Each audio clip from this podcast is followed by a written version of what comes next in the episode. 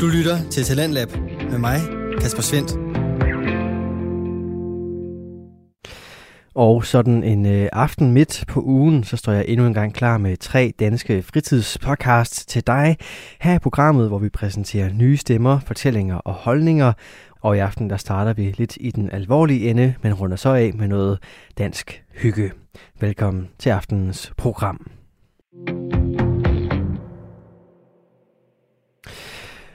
Og vi starter i den seriøse ende sammen med podcasten Frygteligt Fascinerende og Verden Maria Kudal. Hun er endelig tilbage med podcasten, som dykker ned i historier om spændende og skræmmende begivenheder, fænomener og personer. Og øh, det er altså i podcasten Frygteligt Fascinerende, som øh, jeg leger med den her øh, balance imellem det, som vi måske egentlig gerne vil vide lidt om, men som måske også er lidt forfærdeligt. I aften er det med fokus på krimi, politi, kritik og en af de største retsskandaler i Danmark i nyere tid. For øh, Maria, hun dykker ned i branden på Hotel Hafnia og den senere retssag mod Erik Solbakke Hansen. Det er både øh, branden og den her retssag, som øh, Maria tager under kærlig behandling, når hun giver dig aftenens episode fra Frygteligt Fascinerende. Du lytter til Frygteligt Fascinerende. Du ligger på dit værelse og sover. Det har været en lang dag, men heldigvis har du bestilt et hotelværelse på et af Københavns bedre hoteller. Sengen er blød, værelset er godt, du har udsigt over de københavnske gader. Men om natten vågner du. Du er omtumlet, og du er ikke helt sikker på, hvad det er, der har vækket dig. Forvirret forsøger du at tænde natlampen, men den virker ikke. Du sætter dig op i sengen og famler på natbordet efter hoteltelefonen. Du løfter røret og skal lige til at taste 1 for receptionen. Men hvad er nu det? Lugter der af røg? Du lægger røret uden at ringe op og rejser dig for at tænde loftlyset. Da du når hen til stikkontakten og klikker på den. Først en gang, så frem og tilbage. Pokkers. Den virker heller ikke. I dit nattøj åbner du døren for at gå ud på gangen. Men da du åbner døren, er du ikke længere i tvivl. Det vælter ind med tung røg. Det brænder. Og du skal ud herfra. Velkommen til det her afsnit af Frygteligt Fascinerende, hvor vi dykker ned i branden på Hotel Hafnia, og historien om en mand, der i overvis var kendt som Danmarks historiens største massemorder. Frygteligt Fascinerende er en podcast om alt det frygtelige, som alligevel fascinerer os. Her nørder vi helt ned i detaljen i nogle af de mest opsigtsvækkende og uhyggelige fænomener og begivenheder i historien. Velkommen til.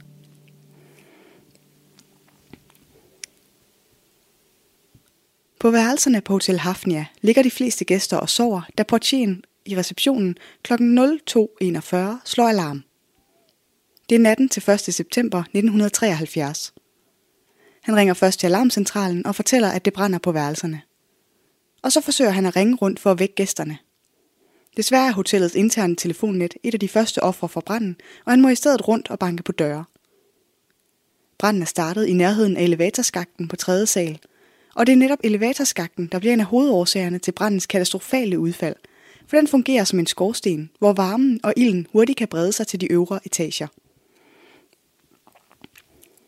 Så vores stakkels portier, han når ikke ret langt op, før røg og ild stopper ham. Han har langt fra nået at varsle alle gæsterne. Brandfolkene er hurtigt fremme og gør, hvad de kan. Men allerede ved ankomst kan de se en hæftig brand i taget og røg og ild gennem vinduerne på både 3., 4. og 5. etage – de forstår med det samme, at der er et omfattende redningsarbejde foran dem. Tilbage på hotelgangen er røgen så tæt, at du ikke kan orientere dig. Du forsøger at huske, hvordan du kom ind. Tegne et mentalt kort over hotellets plantegning. Højre eller venstre? Hvor er trappen hun placeret i forhold til dit værelse? Du kommer forbi en anden hotelgæst på gangen. Du opdager først vedkommende, der I lige ved at støde sammen, for det er svært at se noget på den mørke og røde gang. Lyset virker heller ikke herude.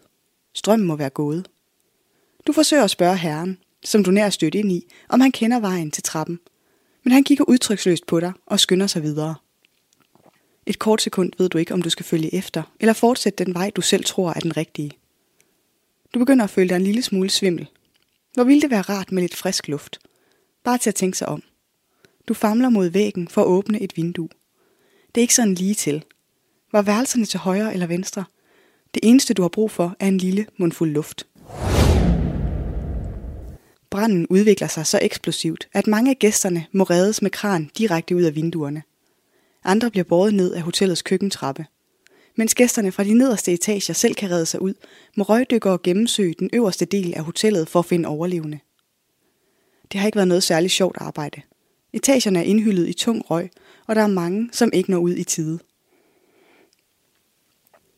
I et værelse på anden etage finder røgdykkerne to døde børn og deres far, der går fortvivlet omkring i værelset. Faren bliver reddet ud af fire røgdykkere. To, der holder ilden tilbage, og to andre, der redder ham ud fra hotellet. Børnene kan brandfolkene ikke gøre noget for at redde. På fjerde sal bor to veninder på et værelse sammen. Ligesom mange andre af hotellets gæster, vågner de to kvinder ved, at de kan lugte røg. Den ene skynder sig hen til døren, men da hun åbner den, vælter det ind med tyk røg. Så hun lukker den hurtigt igen. Få minutter senere står hele deres værelse i flammer, og de skræmte kvinder søger mod vinduet. Her kravler den ene ud på en få centimeter bred gesims, mens den anden står i vindueskarmen.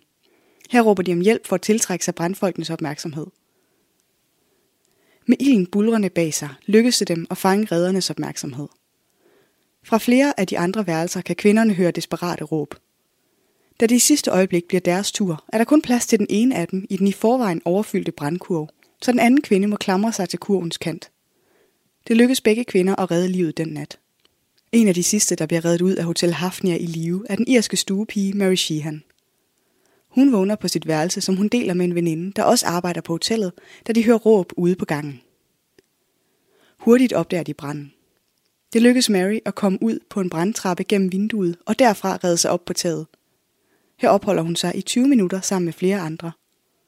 Da hun endelig bliver reddet ned, er hun i en form for choktilstand, for hendes veninde blev på værelset. På femte sal er en amerikansk familie blevet fanget på deres værelse. Flammerne på gangen gør det umuligt for dem at flygte ud den vej. Derfor søger de tilflugt på badeværelset, hvor de fylder badekarret med vand. Konen og børnene sidder i badekarret, og de håber, at det kan beskytte dem fra flammerne, mens manden står under bruseren ved siden af. De omkommer alle sammen, enten fordi varmen bliver for kraftig, eller som følge af delvis kollaps af loftet over dem. Historien om Hotel Hafnia er fyldt med den slags skæbner. Da du endelig finder noget, der føles som et vindue, bakser du længe med hasperne. De sidder stramt, og røgen er tung og krasser i dine lunger. Med rystende fingre får du endelig bakset vinduet op. Men det er som om den dejlige friske luft, du håber på, ikke rigtig når ind til dig. Til gengæld kan du mærke, hvordan røgen inden for gangen suser omkring dig og ud gennem vinduet. Du kigger ud og ned i hotelgården, hvor der er underligt stille. Du tager en dyb indånding og vender dig rundt for at lede efter en udgang. Du har svært ved at finde rundt, og du kan ikke længere se, hvilken vej du kom fra. Du går til venstre, og kort tid efter finder du en åben dør, som du går igennem. Det er et værelse, men der er meget røget, og du kan ikke længere orientere dig. Da du finder hen til vinduet og får det åbnet, kan du se en del aktivitet nede på gaden. Du overvejer at kravle op i vindueskarmen, for der er meget varmt på værelset. Men du når det ikke, før du mister bevidstheden. Desværre for dig betyder det, at du brænder inde. Da brandfolkene endelig finder dig på værelset, kan de ikke afgøre, om du er død af brandskader eller røgforgiftning. Den nat, det brænder på Hotel Hafnia, dør 35 mennesker. Fem af dem er børn. 34 dør af kulilteforgiftning. 14 af dem er desuden forbrændt i større eller mindre grad. En enkelt dør af et kraniebrud, efter han er sprunget ud fra et vindue på fjerde sal. I dagene og ugerne efter fylder Hafnia-tragedien landets aviser. Man mindes offrene og leder efter svar. Men de kommer aldrig, og efter et år henlægger politiet sagen. Jeg sad et lille arkivklip med, hvor berørte brandmænd fortæller om, hvordan der ser ud på hotellet. Over brandmester Villassen, de har været igennem hele huset dagen. Hvordan ser det ud inde i restauranten? tredje, øh, i restaurationen er der intet andet end vandskader. Men så, det er intakt Det er intakt. og urørt af ild. Og, Nu er i. Men fra tredje sal og op efter, der er øh, alt udbrændt.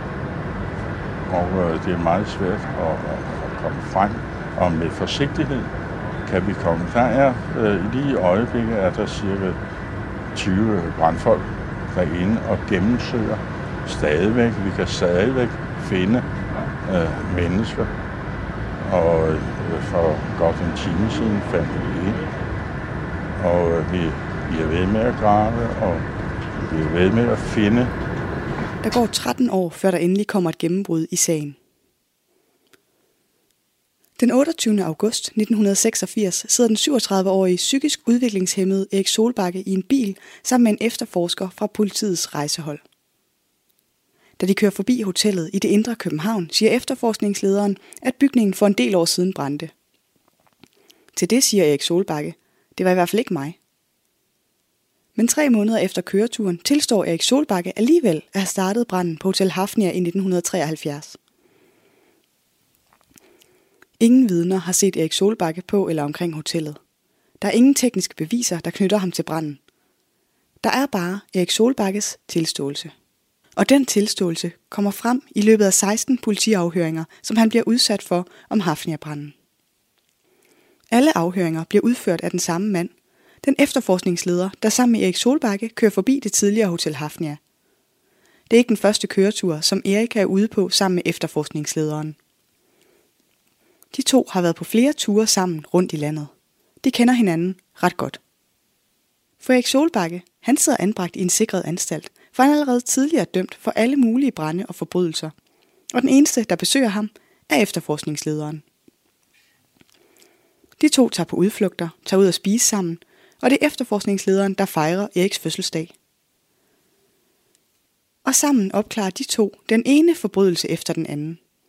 De taler sammen, kører ture, og så afhører efterforskningslederen Erik Solbakke, som tilstår brænde over hele Sjælland og sågar mor.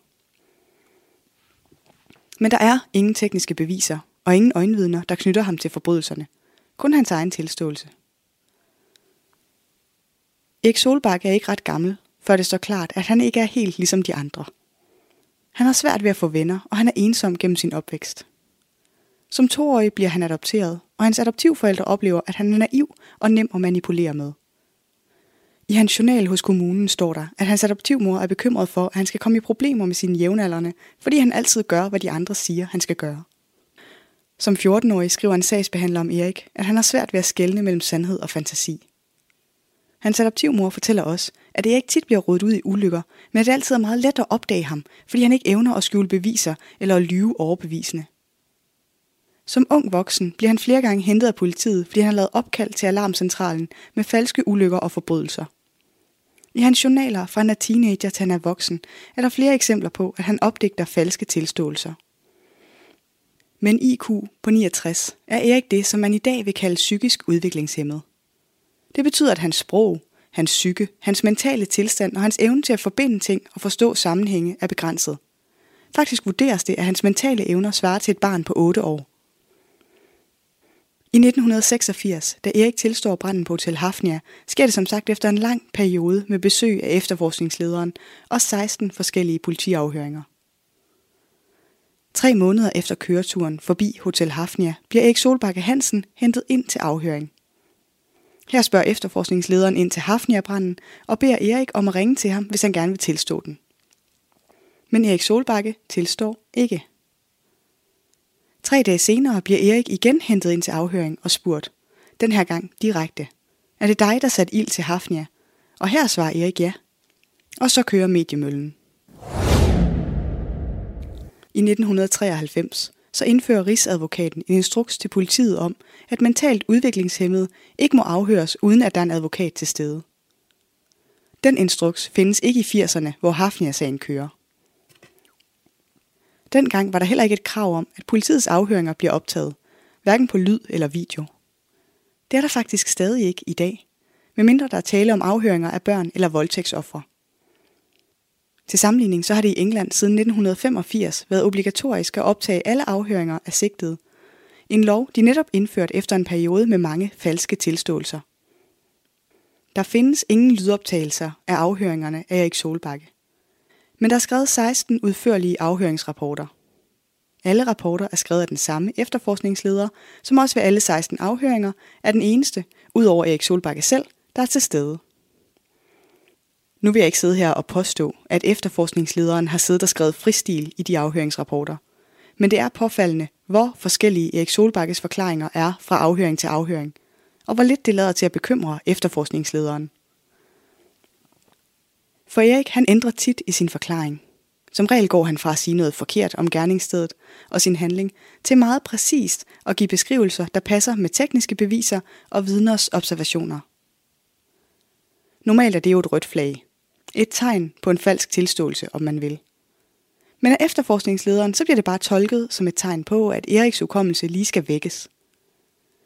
Der er jo som sagt ikke nogen lydoptagelser fra afhøringerne, men det virker grangiveligt, som om Erik bliver fodret med information af efterforskningslederen, som han så gentager i sine tilståelser. De skiftende forklaringer er ikke noget, man hæfter sig ved, da Erik Solbakke bliver dømt i retten. Tværtimod. Der står i dommen, at tiltalte til stadighed har afgivet en med de faktiske omstændigheder samstemmende forklaring. Dommeren lægger vægt på, at Erik Solbakke aldrig er grebet i en løgn, og at efterforskningen og afhøringerne er foregået med maksimal forsigtighed. Men er det nu også helt rigtigt? En af de vigtigste dele af Erik Solbakkes tilståelse var, at han kunne udpege det sted, hvor branden var startet, og fortælle, hvordan han satte ild til hotellet. Men det er netop også et af de steder, hvor hans forklaring ændrer sig helt vildt i løbet af afhøringsforløbet. I hans første forklaring, så går han ned ad gangen med værelser på begge sider. Her lægger han mærke til, at nogle af dørene står på klem, og han kigger ind på nogle af værelserne. Herefter antænder han branden ude på gangen, enten med aviser eller benzin, og forlader hotellet. Men den forklaring er problematisk. Fire dage senere får efterforskningslederen alle sagens akter, herunder også brandrapporten. I brandrapporten kan han læse, at Erik Solbakkes forklaring ikke passer med de teorier, som brandeksperterne beskriver. De peger alle sammen i retning af et rengøringsrum på hotellets anden sal, som det mest sandsynlige sted, hvor branden er startet. To uger senere afhører efterforskningslederen igen Erik Solbakke om Hafnia-branden. Nu fortæller han, at han sætter ild til en affaldssæk af papir i et rengøringsrum. Og så passer forklaringen pludselig med brandeksperternes vurdering. Først forklarer han, at han tændte branden med benzin eller aviser, og så ændrer han den forklaring, efter at politiet har læst op på selve sagen. Og så passer forklaringen bedre med beviserne. Enten så ved dommerne ikke, at forklaringen har udviklet sig, og at han har fortalt noget helt andet til politiet indledningsvis, eller også så overser de det. Ligesom dommeren lægger vægt på, at Erik aldrig var fanget i en løgn, så er det også en stor betydning for dommeren, at Erik Solbakke havde en unik viden om gerningsstedet. I afhøringerne beskriver han hotellets indretning, stedet hvor branden formodes at være startet, men det er en anden unik viden, som der lægges vægt på i dommen. I en af afhøringerne så siger han, at gadelyset går ud, mens menneskerne bliver reddet ud fra hotellet. Og den oplysning passer med brandvæsenets rapport. For en af redningsstierne rammer ledningerne, så gadelyset bliver afbrudt. Men ligesom alle andre oplysninger i sagen, så kender efterforskeren også til denne oplysning. For han har jo fået adgang til alle dokumenterne fra den 13 år gamle brandsag. Hvis man ser generelt på de 16 afhøringer, er det let at være bekymret for, at den information er blevet plantet hos Erik. For eksempel kan der være stillet ledende spørgsmål. Gik lyset ud, da du stod på gaden? Ja. Og så har Erik Solbakke pludselig givet unik information under en afhøring. Nogle af de detaljer, som Erik Solbakke giver under afhøringerne, er også noget af det, som dommeren lægger vægt på i dommen. For eksempel kan Erik huske helt præcis, hvilke ting, der er i det rengøringsrum, hvor branden starter. Og måske tænker du, at det der også er en rimelig god indikator for, at Erik har været i det rum. Men husk nu, at afhøringen af Erik ligger 13 år efter branden. 13 år. Prøv at tænke tilbage på et rum, du har været i for bare et år siden, og se hvor mange specifikke detaljer, du kan huske om rummet. Det er næsten for godt husket. Det sætter unægteligt gang i tanker om, at efterforskningslederen har fortalt Erik, hvad der er i rummet, for så at få ham til at sige det under afhøringen. Der er altså ikke mange, der kan huske 13 år gamle detaljer om mærker på vaskepulver. Slet ikke personer med et kognitivt niveau som en 8-årig. I bedste fald så står vi med en lidt for opportunistisk efterforskningsleder og en tjusket dommer.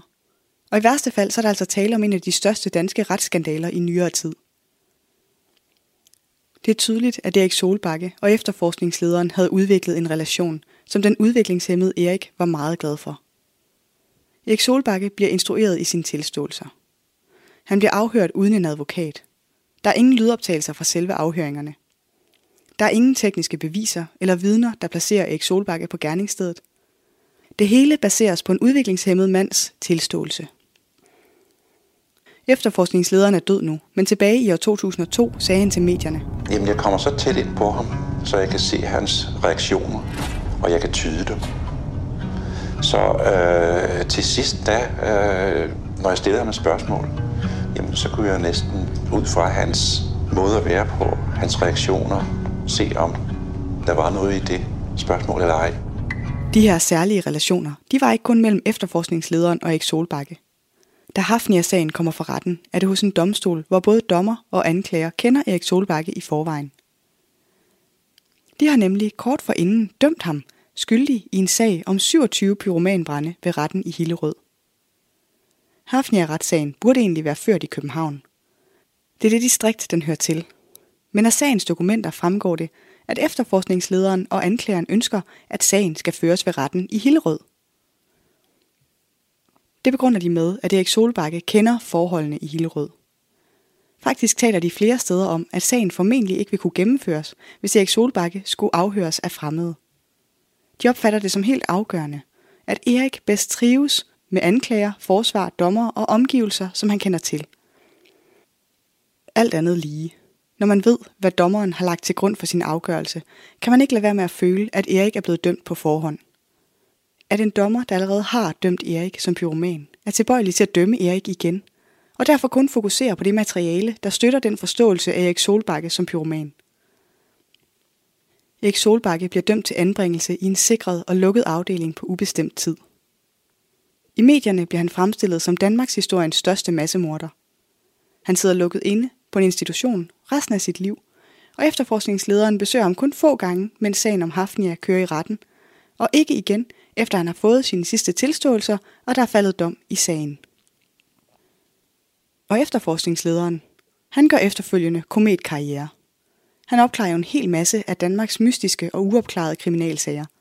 Han bliver hyldet i medierne for sin enestående evne til at skabe relationer til mistænkte og foretage afhøringer. Hvis det her med fabrikerede tilståelser også er noget, som du synes er sindssygt spændende, så har jeg lige et par anbefalinger at gå hjem på. Den første er selvfølgelig TV2-dokumentaren Tilståelsen, der handler om netop Erik Solbakke og alle de forbrydelser, som efterforskningslederen fra rejseholdet får ham til at tilstå. En anden lille glemt perle er mordet på Kevin, som også ligger på TV2. Og det er en svensk sag, hvor vi også dykker ned i de problematikker, der er, når en efterforsker bliver lidt for ivrig i en afhøring. Her der er det dog med børn i stedet for udviklingshemmede. Det var 24. afsnit af Frygteligt Fascinerende. Researchet skrevet, optaget og redigeret af mig. Jeg hedder Maria. Dagens afsnit er lavet med inspiration fra et lytterønske. Tak for din idé, Claus, og tak til alle dem, der har sendt ønsker ind. De bliver noteret og værdsat, hver og en. Hvis du kunne lide det, du hørte, så giv lige en anmeldelse i Apples podcast-app eller Spotify. Det hjælper andre med at blive frygteligt fascineret. Tak for nu. I researchen til det her afsnit har jeg brugt oplysninger fra TV2, Bonanza, Dengang, DR, dokumentaren Tilståelsen på TV2 Play, Danske Katastrofer af Rasmus Dahlberg. Du lytter til Radio 4.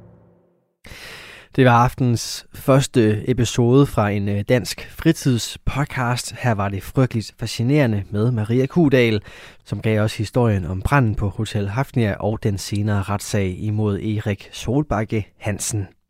Hvis du vil høre omkring flere øh, spændende og skræmmende begivenheder, fænomener og personer, så kan du finde frygteligt fascinerende inde på din foretrukne podcast tjeneste.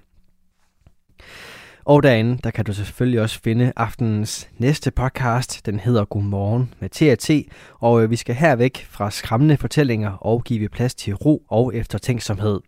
Det er Annelise Tune og øh, Trine Hørmand, som giver os den plads, og øh, de deler ud af deres refleksioner om forskellige emner, så vi som lyttere kan bygge videre på dem og faktisk selv deltage på Facebook-gruppen, der hører til podcasten her. I aften der er temaet energier, hvordan vi bruger og oplader den eller dem, og øh, det er det, du skal høre lige her.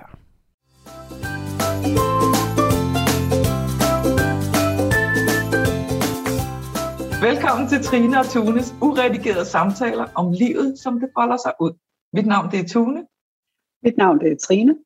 God fornøjelse.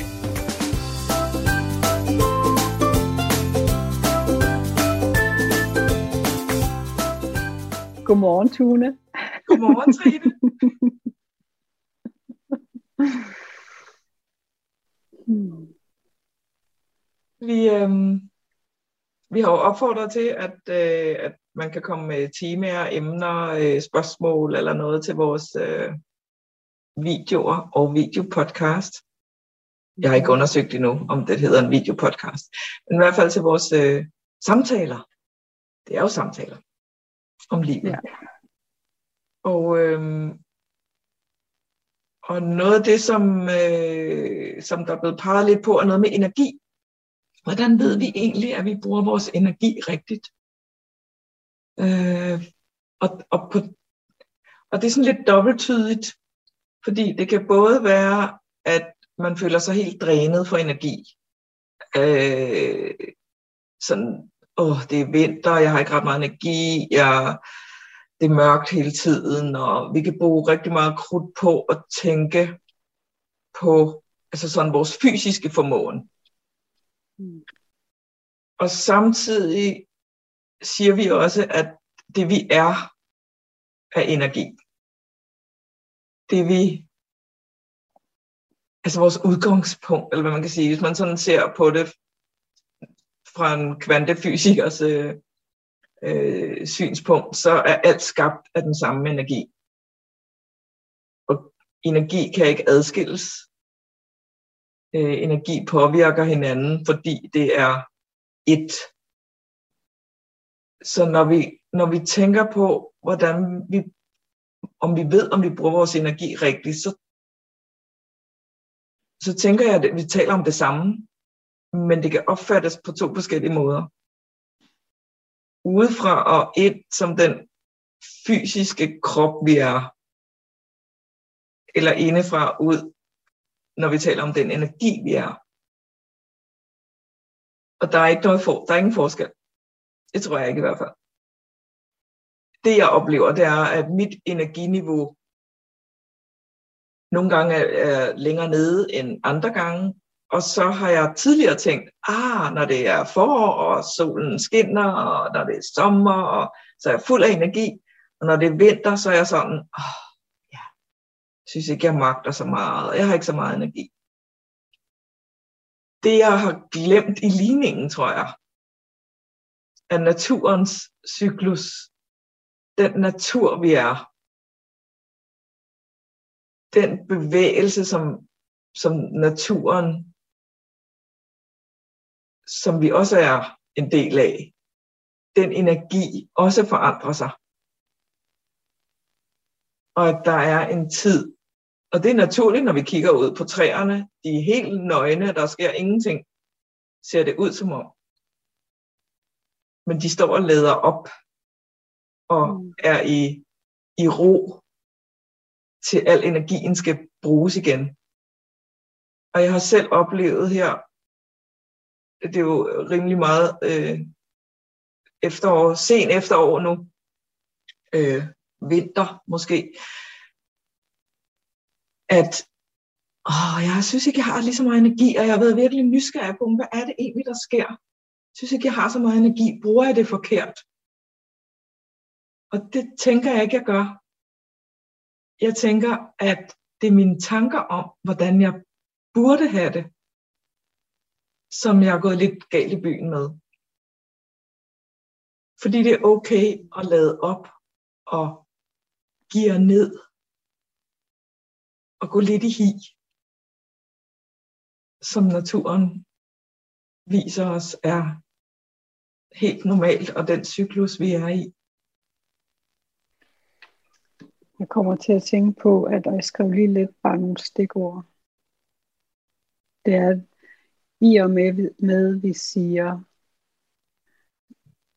ordet bruger, det er, det er jo en, et forsøg på at styre noget. Mm.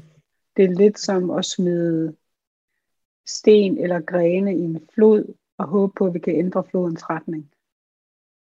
Ja. Okay. Så fordi altså det du sagde i starten af, jamen energi er jo formløst. Men hvis vi tror, energi er solidt, noget som det er op til os at bruge på en bestemt måde, så bliver vi udmattet. Fordi det er jo, det er jo, en, det er jo en kamp uden ende. Ikke? Fordi floden, den finder jo bare nye veje. Altså, nye, altså den, den, den flyder jo enten bare over, eller... Ja. Øhm, så det, det, det... Så for mig er det interessant at kigge på, ikke på hvordan jeg bruger det, eller gør det nu rigtigt nok, eller men mere hvad er det lavet af. Ja, hvad for en tænkning har jeg om det? Ja, og det er jo det bruge, ordet bruger, det, det er jo en tænkning om, at det er op til mig at styre flodens retning, mm. eller hvor meget den nu flyder, eller hvor lidt den flyder, og fokuserer jeg på det, på det rigtige, vi er over i det, i det personlige. Ja. Øhm, og som du siger, præcis, og, der, og som du siger, der er jo livets rytme, naturens rytme. Og når vi kæmper imod den, for eksempel, jeg tror, jeg har brugt det eksempel først, før i forhold til, jamen i december, vi farer rundt. Hvad gør naturen? Ja, det er bare punktum. så hej hej. ja. ja. ja. Men hvis vi tror det er op til os at bruge energi, ja. kan vi jo ikke. Hov, det var sjovt. det kan vi jo ikke. Bare mit hår. vi kan jo ikke bruge energi. Energi bruger os, eller energi flyder gennem os. Ja. Så vi kan blive opmærksom på den, den der sætning, what wants to happen. Ja. Det er jo forskellen på at være på overarbejde og på at slappe af. Ja. Eller slappe af i det. Den der spænding og slaphed. Ja. Og alligevel er, er energi også kroppen. Mm. Fordi, hvor, fordi den form, vi har fået, har også behov for energi. Så hvis man, hvis man oplever et energitab, eller hvad man kan sige, så er der jo også en opmærksomhed på, hvad er det vi, altså har vi puttet olie nok på den bil, der kører? Eller har vi spist for meget julemad, og så forsvinder energien? Så, mm. så den opmærksomhed også på, på den form, vi har, altså fordi vi jo også er form. Mm. Hvordan passer vi på den form? Altså, det, øh, reklamer bruger meget det der, at man skal have energi. Øh, du ved, så skal man spise et eller andet, for eksempel, så kan man få noget energi. Ikke? Men, men, det, men lige der ved vi, vi ved godt selv, hvad der er, hvad der giver vores krop energi. Så hvis vi siger sidde øh, en hel aften og øh, drukke rødvin og spist øh, juleand og flæskesteg, og så ikke har noget energi tilbage, så er det jo ikke fordi, det lige pludselig er blevet vinter. Så er det nok fordi, at kroppen forsøger at få, øh, han har sagt, øh, brugt al den energi, man har tilført, øh, overloadet sin krop med. Og vi ved det godt den energi, vi er, ved godt, hvordan vi får vores krop til at køre bedst. Og udnytte den energi bedst muligt. Okay, det var, der, var, der, der fik jeg lige en, et kig ind i noget andet, jeg ikke lige, eller fik sagt det på en anden måde, hvor jeg bare, nå ja. Mm.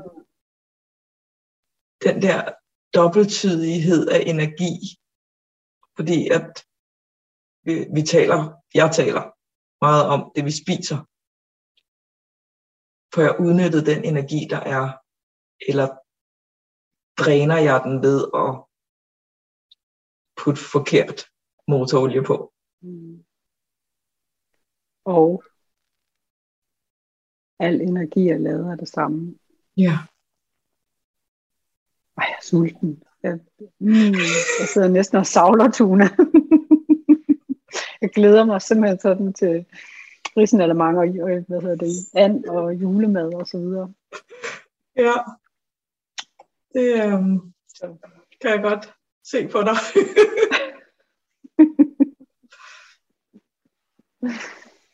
Men der er også tid for øh, lækre clementiner og... Mm. Ej, jeg bliver nødt til at synke. er det ikke skægt, som vores tanker kan spille os et lille pus? Jo, det, jeg er fuldstændig en oplevelse af... Ja, hele min krop reagerer, som om ja. jeg lige nu sidder foran et, et julebord. Det er lidt sjovt, ikke? Det er lidt ja. interessant. Ja. Og sådan er det jo med alting. Om det er, altså, det er jo det samme med, med, med mennesker, der, der oplever, altså PTSD er jo bare oplevelsen af fortiden lige nu. Ja. Og hele kroppen, der reagerer på ja. i nuet. Men det føles som om, at, at fortiden har indhentet os. Ja. Nå. Jeg skal noget at spise, Tune. Ja, det er... Jeg tænker, vi lige har talt os ind i en oplevelse af i sultne. ja, mega. Skal vi så ikke uh, sige uh, tak for i dag, og uh, jo. velbekomme. ja, tak. Vi ses.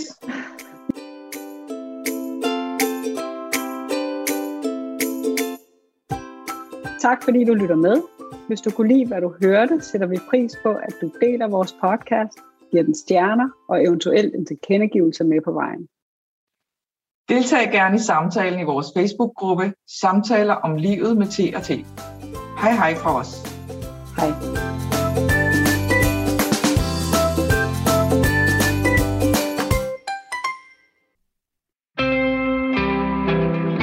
Til Talentlab med mig, Kasper Svendt. Her var det Annelise Tune og Trine Hørmand, som øh, gav os en episode fra deres podcast Godmorgen med TRT. En øh, podcast, som øh, du selvfølgelig kan høre mange flere afsnit fra inde på din foretrukne podcast tjeneste.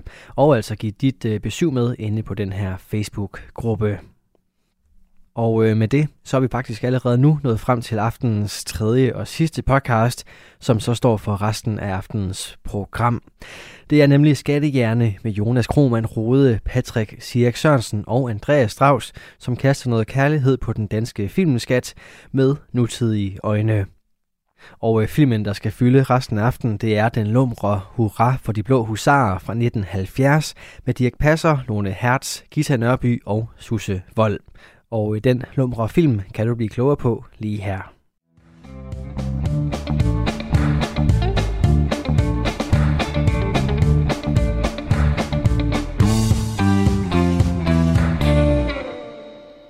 Jamen, velkommen til Skattehjerne, en podcast om gamle danske film.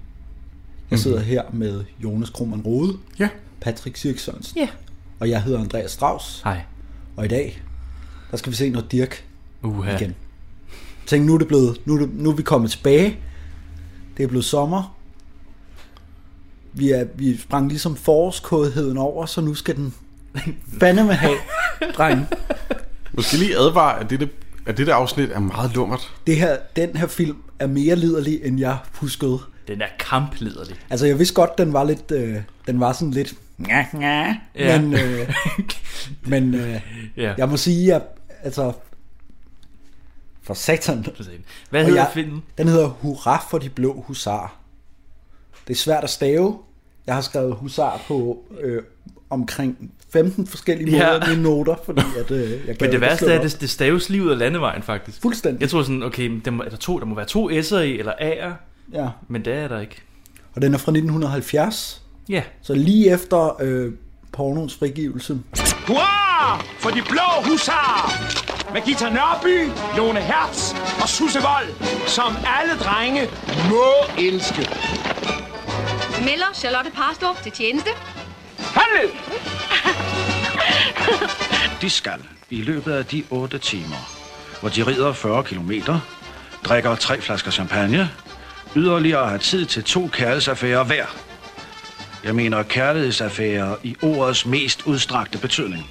Grillermester. Hurra for de blå husarer med Dirk, som alle piger og heste må elske. Altså, jeg tror måske, vores mest sådan, eksplicite ting har været Olsenbanden og Mhm. mm-hmm. julefrokosten, ikke? Ja. Jo. Altså, den her, den er sådan lidt mere... Hvad skal man sige? Lummer. Ja, den er mere Den- sådan den er, altså- innuendos og Ja. øh, sådan... Det er mere sådan en familievenlig film, men den er også lummer. Og det er jo de bedste Det er film. den der mærkelige, mærkelige blanding mellem, altså, alle vil bare knalde alle. Ja. Og så er det sådan noget familiehygge, hvor Dirk er med og laver sjove ting også. Og det er jo de bedste. Det er jo de bedste altså, danske film. Lum, lumre familiefilm. ja, hvor børnene kan være med. Ja.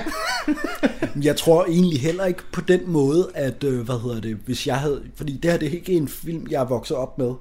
Det var Nej. endnu en af dem, som min mormor sorterede fra, tror jeg, i ja. sin tid, og sagde, den forstår jeg ikke.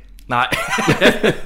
Forstår i godsøjne. Jamen, så det, var, det var ligesom min mormors kodeord, hver gang der, eller er hendes, når der kommer et eller andet, der er sådan lidt for, bliver sådan meget tavs, ja. og så ikke rigtig forstå, hvad det går ud på. Nej. Men hun forstår godt, hvad det Hun går forstår ud på. måske godt, hvad det går ud på. Ja. Ellers så må du forklare hende det. Hvis, der nu, hvis hun nu så noget med Uffe Holm, så vil hun sige, jeg forstår ikke, hvad han siger. det er der, vi er. Jamen, det, gør jeg, det gør jeg heller ikke, men det er en anden snak. Men, men, øh, men altså, jeg havde ikke set den før. Havde du set den før? Ja, jeg har set den før. Du har set den før. Øh, og, men først langt senere. Ja. Øh, fordi at, som sagt, det var ikke en, som jeg voksede op Nej, med. nej, men jeg nej. tror egentlig, som jeg startede med at sige, jeg aldrig fik sagt, øh, at hvis jeg havde set den som barn, så tror jeg sgu ikke, at det havde været... Altså, så tror jeg bare ikke, jeg havde forstået en skid af det hele. Nej, Så, nej, nej. Altså, fordi den er, jo, den er jo ikke sådan, altså, vildt... Øh, altså, det kan blive meget værre. Det, den det kan blive meget Ja. værre. men det- Den er jo, den er jo meget øh, voksen og liderlig i den sådan øh, usagte. Ja. Du ved, det, det hele ligger imellem linjerne. Men på Sådan en måde, lidt, så virker den også sådan meget klassisk dansk film. Altså sådan på den der... Ja. Øh, øh, Det knaller bag lukkede døre, kan man sige. Det er rigtigt. Ja. De lukker altid døren faktisk. Ja, det er jo, det er jo godt for børnene. Og så hurtigt videre. Hurtigt videre. Øh, men udover at den her film øh, er lummer og øh, litterlig og alt den slags, mm. så tror jeg, at det som den her film rigtig har kunne slå an på, det er, vi har nogle folk på nogle heste, Ja. dem skal vi fandeme se. Er du sindssyg? Og vi skal se dem meget. Og det er lige fra starten. Det er, ja, heste og mænd, der løber ja. på... Eller undskyld, heste, der løber med mænd på. Ja. Heste, der løber på mænd. På mænd, ja. Heste, heste på hesteryg. På hesteryg. Med, med mænd på. Der er mange heste. Det er min Ja. ja. første note. Og det, med, er det sådan noget trompetmusik, der også Ja, ja. ja. Og så er der action og akrobatik, og de står på og drejer rundt. Ja, ja, ja, ja, ja. Der er gang i den. Det ser flot ud.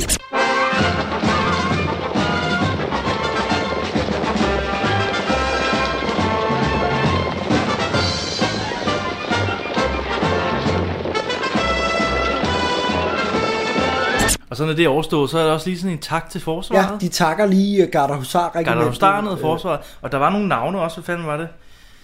Der står tak til Forsvarsministeriet og Garda Husar regimentet. Ja. Særlig tak til Oberst York Yorkston og Major Dolmer Det er og premierløjtnant Turka. Yes. Det er gode navne. Ja. Dolmer kan jeg godt lide. Dolmer. Jeg lagde ikke Dolmer. mærke til det. Men, øh, Men jeg ved ikke, premierløjtnant Turka. Det lyder virkelig mærkeligt. det er en eller anden hest, der har fået en ærestitel. Ja. Turka. Nå, men øh, og så går det jo ellers i gang. Øh, Obersten, Emil Hass Christensen hedder han, han må ikke snart være en af dem, vi har set flest film med. Altså, og han er altid i sådan en autoritær Ja. ja. øh, rolle. Han, Vi, vi burde ændre vores logo fra øh, Karl Stikker til ham. Jamen, jeg, tror, til næsten. jeg, jeg tror faktisk stadigvæk, at Karl Stikker muligvis er den, som der har været med i flest ting. Ja, ja Øh. det, det er jo derfor, vi har logoet. Jeg ved det ikke, men... Øh, Det Jamen, jeg mener, jeg mener at, det, at, det, vi, at det vi har set også, Nå. jeg tror muligvis, at han... Ah, på den måde. Ja, ja, det er, ja, det det er rigtigt nok. Men nu begynder det altså, Emil Has Christensen har fandme været med mange øh, Ja, jeg vil også sige Bjørn set. Møller. Ja, han dukker også op. Han dukker kraftet mig op i mange film lige pludselig. Altså, men... Men den evige sagfører er her oberst. ja, Øh, han har skiftet huske, han den hedder. ene autoritære rolle ud med den anden autoritære rolle. Yep. Og han er god til det. Hedder han ikke bare major? major? Oberst. Oberst, undskyld. For satan. Jo. Og øh, der er sådan noget exorcit. Er det ikke det, det hedder? Når, når de står Exorcisten? ret. Nej, nej, exorcit. Nå, undskyld. Det aner jeg simpelthen ikke, hvad er. Eller hvordan det nu... Jeg, har- det er et ord, jeg har hørt en gang. Er det sådan noget husarsprog? Jamen det er det der, når de står ret og okay. siger, er det mig ret? Og sådan Hvor er der en husar, okay. når man har brug for en? Ja, det ved jeg ikke, hvad det hedder. jeg ikke. Jeg blev kasseret. De står ret. jeg, jeg har ingen idé. Jeg, jeg trækker frinummer. Okay. I vagt! Rio! Djævlenes Bjellerup! Så vidt jeg erindrer, herr han befinder Bjellerup sig i arrest. Jo, ja, det er. Ja, hvor skulle han ellers være? De står ret på, øh, på hest. Ja. Og øh, der er en, der hedder Spjellerup, der skal hentes i arresten. Spjellerup, det er Dirk. Ja. Øh, Og det siger åbenbart sig selv, at han er i arresten. ja. Øh, Han er vel en form for øh, højre hånd til obersten? Eller sådan en Ja, tjener? jeg tror- Skal ja, de ja. Ja, han ikke. Jeg har aldrig rigtig, jeg kunne aldrig rigtig finde ud af, hvad han var andet, end at han Mm. løb rundt og gjorde folk tjenester. Ja. Jamen, han, jeg ved det ikke helt. Han er ikke. en form for oppasser, men... Ja. Men han er også sådan... Dirk er måske også lidt for gammel til at være sådan en øh, menig soldat. Ja, ja. Øh. Altså, han også, altså, det her det er jo Dirk, der er begyndelsen på, på Dirk, 70'er Dirk, ja. kan man sige. hvor at han øh, er ved at få det der vilde grå hår, og ja. Kæmpe rande under øjnene, og er lidt for tyk, du Ja. Danmarks Altså, svar på Elvis i Las Vegas. Ja, ja.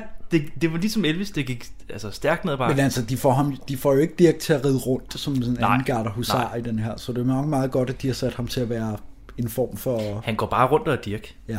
Ja, Ja. simpelthen. Men han er jo ikke i arresten, dreng. Han er i køkkenet. Eller Han er i køkkenet. Han er hos Frida. Sammen med Gita Nørby. Ja. Frida. Gita Nørby i den her film. Kan vi snakke om, hvor kod hun er? ja. Hun er, hun er fucking vild i den her film. Hun vil bare knalde alle. Det er fuldstændig sindssygt. Hun er, hun er meget vild med Dirk. Hun er meget vild med Dirk. Hun er meget vild med sige. alle mænd. Med alle? Ja, ja mænd, ja. Og, og ja, Susse Vold senere? Eller bytter jeg om på nogle navne? Jamen, Susse Vold kommer med senere, men... Øh, men det Nå, skal de, er også, de er også vilde med hinanden, så vidt jeg husker. Det er Gita Nørby og Susse Vold? Ja, eller... Okay. Der, kunne- måske kun... Ønsketænkning. Var det ønsketænkning, det er? Vi skal videre. Det lyder... Det lyder... Nå, hurtigt videre. Øhm, ja, øh, hvad så så? Øh, Obersten holder en lang ekspositionstale til øh, ham der, ritmesteren. Øh, Ja. Bjørn Kiel, er Ja. det ikke det, han hedder, skuespilleren? Og han, han fortæller ligesom hele det der. Jeg har to løjtnanter, der kommer. Ja. Øh, og jeg har kun plads til, Til den ene. Ja. Øh, så nu skal jeg vælge imellem, hvilken en af dem, og de er begge to lige gode. Ja. Fair nok. Bum. Problemer, herr Oberst? Ja, det er den ledige officersbestilling her ved regimentet. Jeg har anmodet krigsministeriet om at få én løjtnant, så sender de mig to. To, som åbenbart er lige kvalificerede. De er begge ud af adelsfamilie, begge har gode papirer fra officerskole, glimrende rytter og udmærkede skytter. Kort sagt, de ville begge være en pryd for regimentet. Ja, typisk for de der forbandede civilister inde i krigsministeriet, som aldrig vil tage stilling til noget som helst. I dette tilfælde formentlig, fordi de ikke vil genere de unge menneskers indflydelsesrige familier. Og hvem kommer så til at hænge på dem? Det gør jeg. Ja, det er jo ligesom øh, øh, filmens præmis. Ja. Konkurrencen. Konkurrencen mellem, øh, hvem der vinder den ene plads. Ja. Øh, er, det, er det allerede her, at han skal rejse? Nej, det er det ikke. Altså, ritmesteren nævner det der med, at han har set øh, Oberstens datter i... Hun kommer fra København. Hun kommer han, har fra set København. hende, han har set hende i København, da han har været derinde. Ja. Det er Lone, er det ikke? Lone Hertz. Jo, Lone Hertz. Hun spiller Oberstens datter. Charlotte. Charlotte, ja. Ja. Som Dirk skal hente. Ja, men ritmesteren spørger Obersten, ved du jeg vil sgu godt bage lidt på din datter. Ja.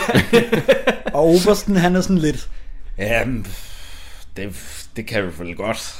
Ja, han er lidt ligeglad. Han er sådan lidt, Ja, det må du godt. Hun bestemmer jo selv, men det må Har hun, godt. øh, har hun sagt noget om, at hun kan lide dig? Du ved, nej, nej. Nej, det har hun ikke. Nå, men jeg skal nok prøve. Bare. Ja, præcis. Når så de har truffet min datter i København, vil det være indiskret at spørge, hvor? Jeg mødte Obersens datter første gang ved det årlige bal på officerskolen. Jeg blev straks meget tiltrukket af hende. Derfor anmoder jeg om Obersens tilladelse til at gøre frøken Charlotte min opvartning. Har min datter på nogen måde givet udtryk for, at hun interesserer sig for dem? Desværre nej. Men jeg tror, det kunne blive anderledes, hvis jeg fik Obersens tilladelse til at udtrykke mine følelser. Mig bekendt, så har de vist aldrig bedt hverken fædre eller ægte mænd om tilladelse til at vise deres følelser. Med al respekt, som Obersen selv siger, dette er et husarregiment og ikke noget munkekloster. Ja, ja. Ja. Nå, men i midlertid, så er det jo ikke mig, men min datter selv, der skal bestemme, hvem hun vil gifte sig med. Jeg skal tale med hende. Og så siger han til Dirk i tredje person, at han skal gå hen og hente datteren på stationen. Ja. Så an, hun, hun ankommer allerede nu, ikke? Ja. Jo, det er næste scene. Så ankommer hun. Ja, er og de på to stationen. løjtnanter er også på toget. For de møder deres familie Ja, på Det er stationen. rigtigt, ja. Det er rigtigt. Og hvad så, så øh, hvad hedder det... Øh... Er det nu, der er middag? Men først så, hvad hedder det nu, øh, øh, drikker Obersten og Charlotte te. Mm, ja. Fordi at, øh, at øh, Ah, ja. han skal rigtigt. snakke med hende om et eller andet. Jeg kan ikke huske hvad, det er vist ikke så vigtigt. Nej, men er det ikke det, han siger, at øh, øh, ham... Jo, jo, han siger- han nævner lige den der ritmester ja, der, der- som øh, er, er lidt varm på hende, og så Ja. begynder hun bare... Altså, hun er flad af grin. Ja.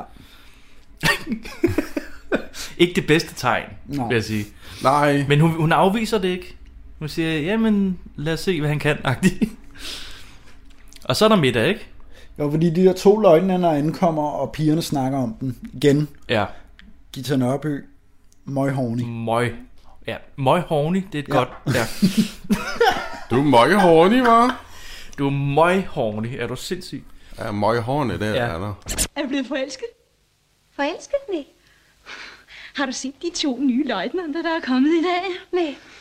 Det siger jeg da. Det er de to flotteste fyre, jeg nogensinde har set. På en gang. Godt, jeg ikke skal tage stilling til, hvorfor en jeg skal vælge af dem. Men så er der middag. Der er middag. I casinoet, som de kalder det. Ja. Og der lægger jeg straks mærke til Ole Søltoft Ja, ja. med det bedste pedoskæg, altså nogensinde har set. det altså er både helt vildt. Ole Søltoft og Søren Strømberg, som Ja. var kendetegnet som de unge mænd i, øh, i Senkants film, Ja. er med i den her Er film. med i den så her ved film. man, okay, Så er scenen sat, ikke? Altså, så, så er stilen lagt. Det er lummert. Det og så har er Ole Søltoft en lang tale om kvinder, tror man. Tror man? Ja, hvad? Ja. Det er heste. Det er heste. Kommer der en hest ind? Ja. Det er sådan noget, de skåler for en hest. Ja, der kommer en hest ind jo. Ja. Dirk kommer ind med en hest i, midt i middagen. Og så bliver det lum. Ej. Jeg har, jeg har skrevet, Ole Søltoft med pedoskæg taler liderligt om sin hest, Laura. Samlet her ved denne middag er der noget, vi savner. Nemlig jordens dejligste skabning. Er det ikke en fryd for øjet at lade blikket glide op langs et par velformede ben, langs den velformede, smukt svungne ryg, op til halsen, hvor det velplejede hår bølger let for vinden. Det er ikke så mærkeligt, at vi alle her kun ønsker at tilbringe både dag og nat sammen med dette væsen. Det er jo han, øh, det, den, det er sådan lidt en joke på, at man skal tro, at det er kvinder, han snakker om. Ikke? Ja. De dejligste væsener på jorden, og efter et langt rit og sådan noget. Ikke? Så Præcis. sådan, okay, Ole, øh, vi med. Men, øh, men så synger de en sang om Ja, heste. Så synger de en sang, ja. øh, øh, som... Ja, den er vel okay. Øh, Det ved jeg så ikke. Jeg, kan- jeg, jeg kan ikke huske den, for at være helt ærlig. Jeg kan huske, de siger, hurra for de blå husar til Ja. sidst. Jeg kan huske, de skåler for en hest, og tænkte, hvad er det for en film, Andreas? Hvad, hvad er det, vi skal Ja, se? ja. Hvorfor er den så lummer? Puha. Med heste.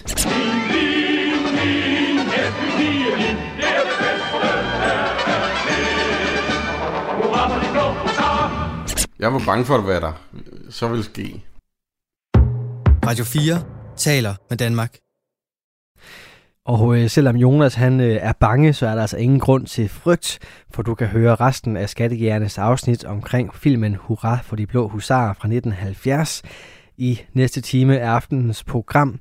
Men inden da, der skal vi lige have en omgang nyheder fra vores egen lette kavalerist, primært bevæbnet med nyhedshistorier og fortællinger fra virkeligheden. Aftenens sidste nyhedsoverblik kommer nemlig fra verdens bedste nyhedsoplæser.